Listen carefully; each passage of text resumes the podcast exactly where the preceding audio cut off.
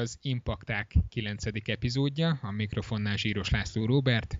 És Varga Máté.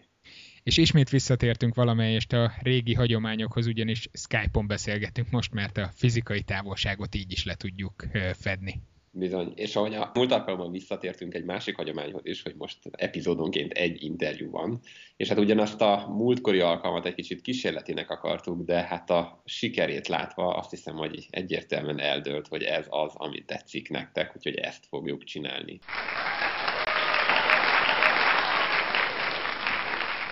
megrészegített minket a siker. Hát valami olyasmi. Ezen a héten eh, én Raskó Gábornál voltam, vele beszélgettem. Máté, gondolom neked nem kell bemutatni, hogy ki ő. Így van, abszolút. Azok kedvéért, akik nem tudják, hogy kiről van szó, Raskó Gábor a Skeptikus Mozgalomnak egy oszlopos tagja, a Magyar Skeptikus Társaságnak az elnöke, valamint a Skeptikus Szervezetek Európai Tanácsának is az elnöke egyben. Így van, így van. Gábor, aki tényleg, tényleg nagyon-nagyon régóta hát abszolút oszlopos képviselője mindennek, amit egy skeptikusnak képviselnie kell. Úgy Ennek ellenére, amikor elmentem hozzá, nagyon-nagyon megdöbbentem, ugyanis az első dolog, amit megláttam nála, egy olyan dolog volt, amire legvadabb álmaimban sem gondoltam volna, hogy ezt pont nála fogom látni. És mi ez a dolog? Szerintem ez ki fog derülni az interjúnak rögtön az elején. Akkor hallgassuk meg. Raskó Gábornál vagyok vendégségben. Köszönöm szépen, hogy beengedtél az otthonodba, ahova beléptem, és abban a pillanatban egy doboz homeopátiás szer hevert az asztalodon, már meg is lepődtem, hogy esetleg rossz címre jöttem. Ez nekem demonstrációs eszközkészlet. Nagyon érdekes szerek vannak benne, mint higított holdfény, vagy berlini fal, és ráadásul mindegyik, mit tudom én, száza, kétszázadikonos hígításban, ha ennek bármiféle értelme is van hát bajunk nem lesz tőle legalábbis. Valószínű, így van. Azt tudom, hogy Máté, akivel együtt csináljuk ezt a podcastet, rögtön ugrik, hogyha védőoltás ellenes témákról van szó. Én ha a chemtrail hívőket meghallom, akkor elégnek a hajam. Neked van valami kedvenc áltudományos területed, amire nagyon ugrasz, vagy nagyon felszokott húzni? Ugye hát azért végül is ugyan pályaelhagyó, de biológus vagyok, tehát általában ami biológia témájú, de eléggé mindenevő vagyok. Tehát azért mondjuk tényleg a biológia területén komolyan benne voltam az evolúció teremtés tanvitákban egy ideig. Azt meg se kérdezem melyik oldalon. Igen, nyilvánvaló. Mostanában pedig, mivel valahogy sokkal komolyabb problémának érzem, ezért inkább az alternatív medicina az, amelyik most érdekel is, már 5-6 éve nagyon komolyan foglalkozom vele, és úgy érzem, hogy ennek fontos hatása van, mind társadalmi, mind egészségügyi, mind tudományos hatása is van, és ezért ez, talán ez a fő téma mostanában. Az alternatív medicinában mi minden tartozik bele? Tim Minchin az ausztrál énekes és showman, aki egyébként szkeptikus dolgokkal is felszokott lépni, ő fogalmazta meg, hogy tudod-e mi a alternatív gyógyászat? Hát az a gyógyászat, amelyeket még vagy nem bizonyították be, vagy bebizonyították, hogy nem működik, és hogy neveznék, hogyha működne, gyógyászatnak. Tehát igazából nem nagyon lehet definiálni, hogy mi ez. Azzal lehetne talán definiálni, hogy mint Magyarországon ugye van egy külön törvénykezés arra, hogy alternatív medicinát hogy kell művelni, ami önmagában furcsa számomra, mert ez egy kettős mérce. Hát van egy egészségügyi törvény, és még egy külön törvény. Hát azért kell külön törvény, mert különben nem lehetne művelni ezeket a praktikákat, hiszen nem bizonyított dolgokon alapulnak, ugye tudományosan se, a hatásuk se. Tehát valahogy, hogyha mégis szabályozni akarták, akkor kénytelenek egy teljesen külön törvényt megfogalmazni, és ennek megfelelően aztán benne van az akupunktúra, a homeopátia, de a kézrátételes gyógyítás, a bioenergetika is mindenestül. Ez a törvény, ez a szabályozás mennyire van összhangban egyéb országok szabályozásaival?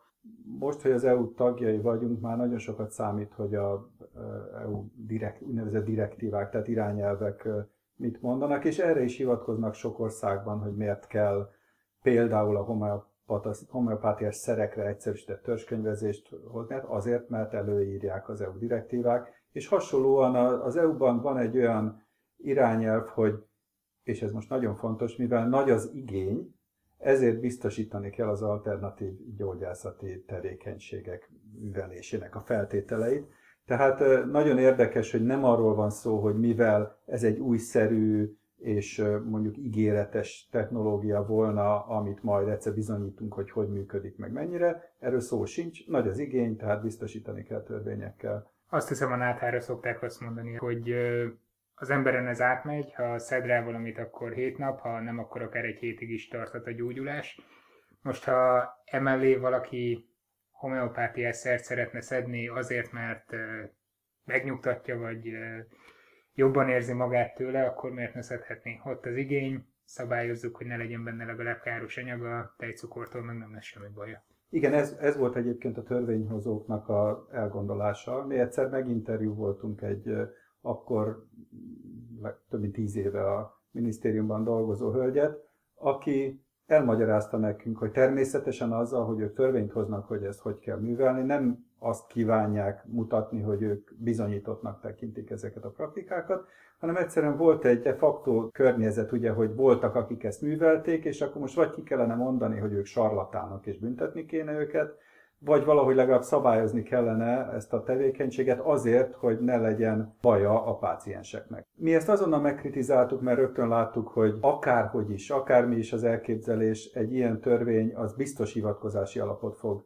adni arra, hogy hogy merjük mi kritizálni, ha egyszer törvény is van rá. Ez be is vált, de igazából tényleg az volt a cél, hogy valahogy szabályozzák, hogy, hogy mi történik. Na most ehhez persze tényleg az szükséges, hogy legalább ne legyen káros, amit csinálnak. És én úgy látom, hogy zömében azért azok a nem tudományos praktikák maradtak fent így úgymond alternatív praktikáknak, amelyek legalább nem károsak. Tehát például ugye a, a régi érvágás és hasonló, meg mindenféle mérgekkel történt etetések, ezek azért kihaltak szépen, és hát a homeopátia pont ilyen értelemben ugye elvileg, mivel hogy hatástalan is, ezért kára sem nagyon van, és azt mondom, hogy még a akupunktúra is, bár ott azért már jobban előfordulnak káros mellékhatások, de, de azért viszonylag szelidebb dolog. De ennek ellenére az a probléma, hogy nagyon sok közvetett káros mellékhatása van. Tehát például, hogy elterel, elterelik az embereket a működő orvosi tevékenységtől, és erre most már egy számos példa van, amikor gyereket nem vitték el, akit még meg lehetett volna menteni, de felnőttek celebritások esetében is van, hogy nem végeztek el olyan műtéteket, amiket el lehetett volna. Tehát ilyen értelemben közvetlen káros egészségügyi hatása van, Természetesen nagyon sok ilyen dologért nagyon sokat fizettetnek az emberrel, tehát így anyagi hatása is van, és akkor hozzá kell tenni azt, hogy amikor egy komoly törvénykezési testület azzal foglalkozik, hogy a, bocsánat a kifejezésre, a hülyeségre törvényt alkot, akkor abban nagyon komoly logikai problémák vannak, ugye, hogy mi alapján történik ez, mi az, amit lehet csinálni, mi az, amit nem lehet csinálni. Ha nincs ugye egy olyan háttér, hogy hát a tudománya minden hibáival együtt azért mégiscsak ad egy alapot arra, hogy valamit szabályozzunk. Ha még ez sincs, akkor hogy lehet szabályozni? És aztán ennek megfelelően ugye, ha egy ilyen dolog szabályozva van, akkor már testületek kellenek, azok a testületek fölállnak, azok a testületek akkreditációkat adnak, az orvosoknak ma például, ha elmennek homeopátiából, akkreditációs pontokat szerezhetnek, ami egyébként arra volna jó, ugye, hogy tovább képezzék magukat, és vannak egyetemek, például ugye a Pécsi Tudományegyetem, ahol alternatív medicina tanszék működik, ahol olyan fizikával, kémiával és biológiával etetik a hallgatókat, ami hát a, a teljesen tudva levő, hogy áltudományos. Tehát ezek összességében azért egy De olyan csak olyan kártok, tanárok oktatnak ott, akiknek megvan az orvosi végzettségük, eredendően nem? Én azt hiszem, hogy ez még csak annál rosszabb. Tehát gondoljuk el, hogy valaha, ha jól emlékszem, akkor az mehetett el orvosnak, aki kémiából, fizikából és biológiából felvételizett. Na most ugyanazok az emberek ö, olyan dolgokról beszélnek, amelyek teljesen áltudományosak. Viszont ha én elmegyek egy orvoshoz, aki homeopátiát is gyakorol, hogyan tudom eldönteni laikusként, hogy ő egy olyan orvos, akiben megbízhatok, a szakmai képességeiben megbízhatok, illetve honnan tudom, hogy nem a másik orvos-e, aki a hagyományos nyugati típusú orvoslást űzi, az lesz az, akiben bíznunk kell. Most mondhatnám viccesen, hogy ha homeopata az illető, akkor már nem szabad bízni benne, de valójában ez egy nagyon komoly probléma. Tehát én úgy gondolom, hogy a szkeptikusok egyik tevékenysége az arra irányul, hogy a átlag embereket meggyőzze bizonyos dolgokról, pont a, az ilyen orvoslással kapcsolatos esetekben Én úgy gondolom, hogy nem ennek kellene lenni a fő iránynak, mert a, a pácienseknek az a feladatuk, hogy ők megbízzanak ilyen területen a hatóságokban, a törvényekben és a szakemberekben. Na most, hogyha elmegy egy kórháznak látszó helyre, egy orvosnak látszó emberhez, akkor neki nem feladata az, sőt, tulajdonképpen akár káros is lehet, ha elkezdene azon elmélkedni, hogy vajon, amit az orvos ajánl neki, abban megbízhat-e vagy sem. Tehát itt, itt a, a, az orvosi közegnek, a kutatásnak kellene az biztosítania, hogy zömében azt, amit egy orvos végez, az, az biztonságos és hatékony.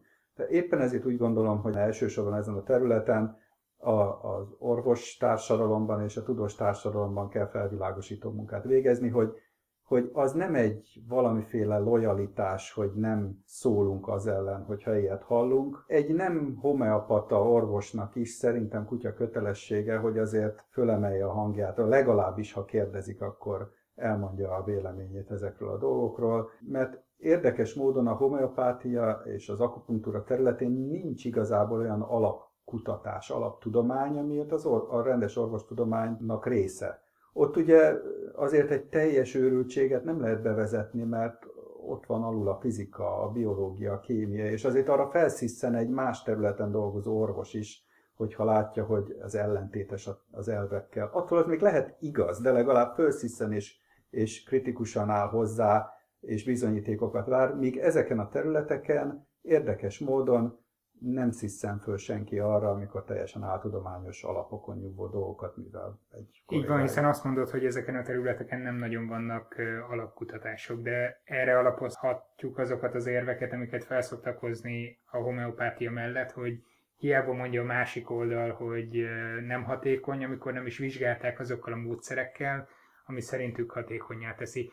Na most Mibe, te, miben te, áll te, maga a? Te is, te is beleestél a, a, az egyik érvelési hibába Nevezetesen én az előbb alapkutatásokról és működési elvekről beszéltem, te pedig hatékonyságról.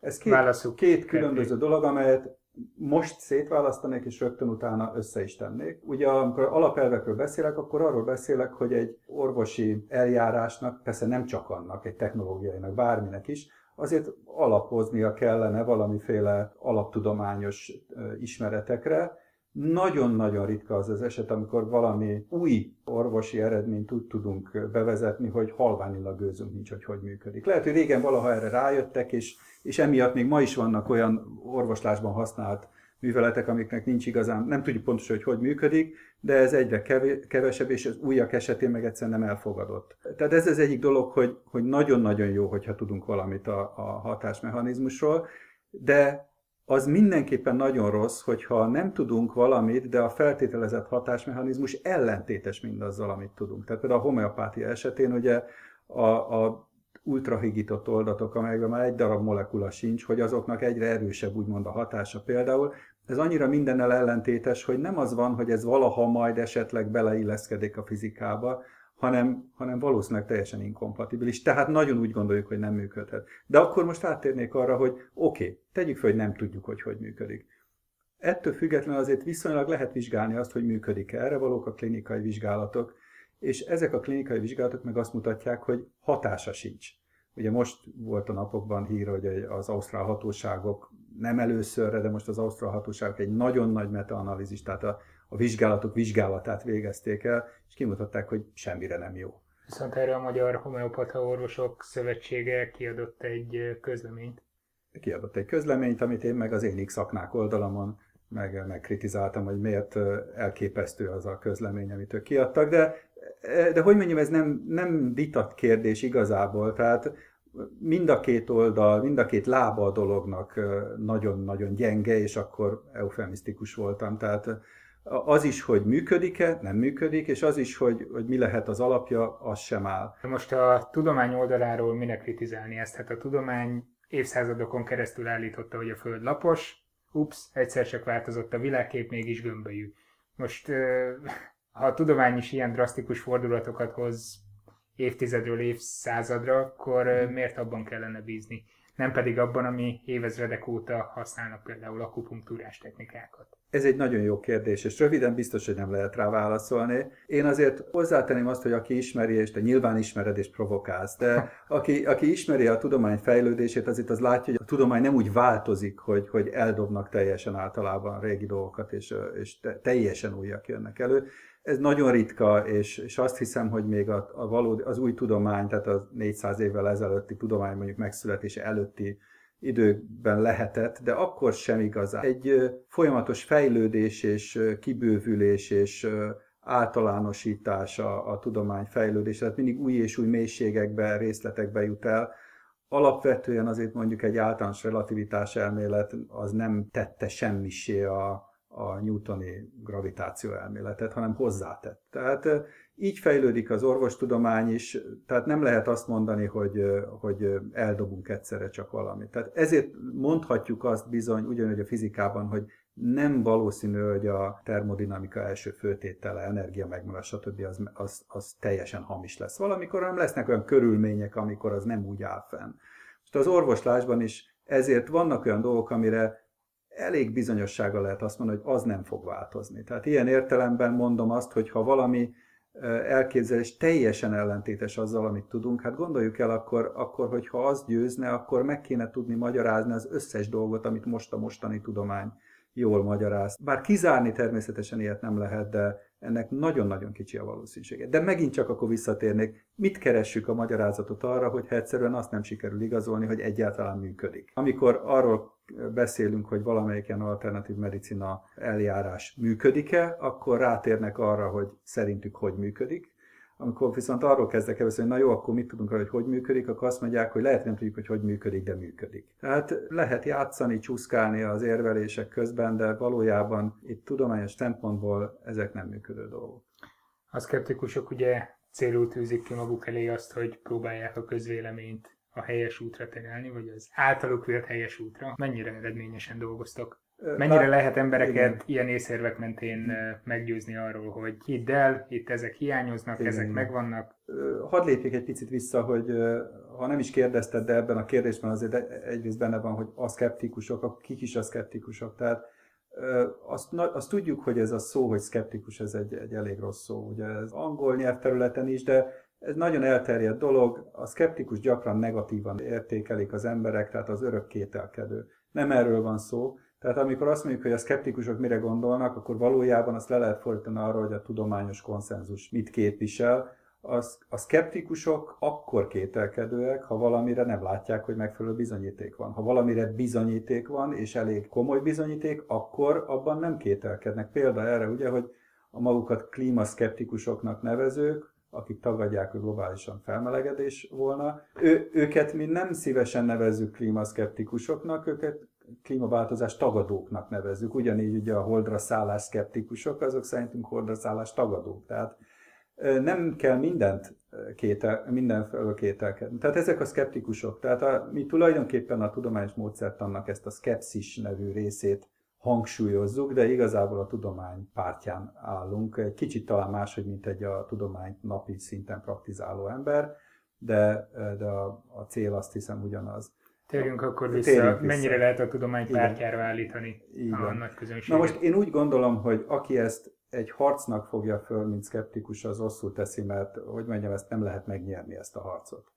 Én úgy gondolom, hogy egyrészt érdemes biztosítani, hogy szinten maradjon a tudomány presztízse, azon lehet törekedni, hogy tényleg komoly problémák ne legyenek abból, hogy valahol a tudományosság sérül, értem az alatt, hogy valaki tényleg sérüljenek, és egyéb problémájuk akadjon belőle, illetve föl lehet fogni azért ezt egy logikai, érdekes tevékenységnek is. Én benne mind a három benne van. Tehát az, hogy ugye ugrok valamire, ami, ami szerintem nem úgy van, és és hirtelen átállok tudomány népszerűsítőbe, vagy megpróbálom megmutatni, hogy hol hibázik a logikája a vitapartneremnek, ez nem biztos, hogy egy megtérítés vagy egy komoly projekt része, hanem ez, ez a szociális viselkedésem egy része is, hogy én, hogy én így kommunikálok és így próbálok társadalmi, és ezt sokan élvezik, olyanok is, akik nem értenek velem egyet, direkt ugratnak, behoznak egy ilyen témát, és ez, ez jó dolog. Ezért ha behoznak én... egy ilyen témát, te ezen felhúzod magad? Szociális lény vagyok, tehát vannak olyan esetek, amikor simán nem reagálok rá, Amikor azt látom, hogy direkt ezért hozzák föl, akkor talán nem húzom föl magam, vagy legalábbis egyre kevésbé már, hanem megpróbálok akár játékosan és szórakozva belemenni, mert az a tapasztalatom, hogy ha nem durván megyek bele, akkor sokkal könnyebben tudom vitára bírni a beszélgető partner, nem zárkózik azonnal be, nem merevednek meg a frontvonalak, és akkor lehet elérni egy kicsi eredményt. Mik a legjobb technikák, hogy előre haladjunk egy ilyen vitában? Például, ha Máténak szeretnék most tanácsot adni, hogy leül szembe egy védőoltás ellenes elvetemült anyukával, hogyan tudná megközelíteni? Figyelj, Máté! Máté biztos ismeri Ferenci Tamást, aki ilyenről szokott előadást tartani, is és volt is vendég, igen. Úgyhogy én úgy gondolom, hogy ő ezt nagyon jól csinálja, és, és azt hiszem, hogy kapcsolatos azzal, ami, ahogy az előbb befejeztem a gondolatmenetemet, hogy egyrészt úgy kell a, a vitát elkezdeni rögtön, hogy ne tűnjön nagyon vitának, hanem inkább beszélgetésnek, hogy nyitva maradjanak a fülek. Mind a két oldalon egyébként, tehát a szkeptikus oldalon is természetesen. Meghalljuk azt, hogy tulajdonképpen mi a problémája a vitapartnerünk, mert, nagy, mert nagyon sokszor azért tagadnak valami tudományos tényt, mert van valami olyan erkölcsi etikai problémájuk vele kapcsolatban, amit nem akarnak elfogadni, és akkor ezt jó körüljárni, és, és elkülöníteni azt, hogy a tudomány mit mond meg, hogy ennek mik lehetnek a következményei, etikai következményei.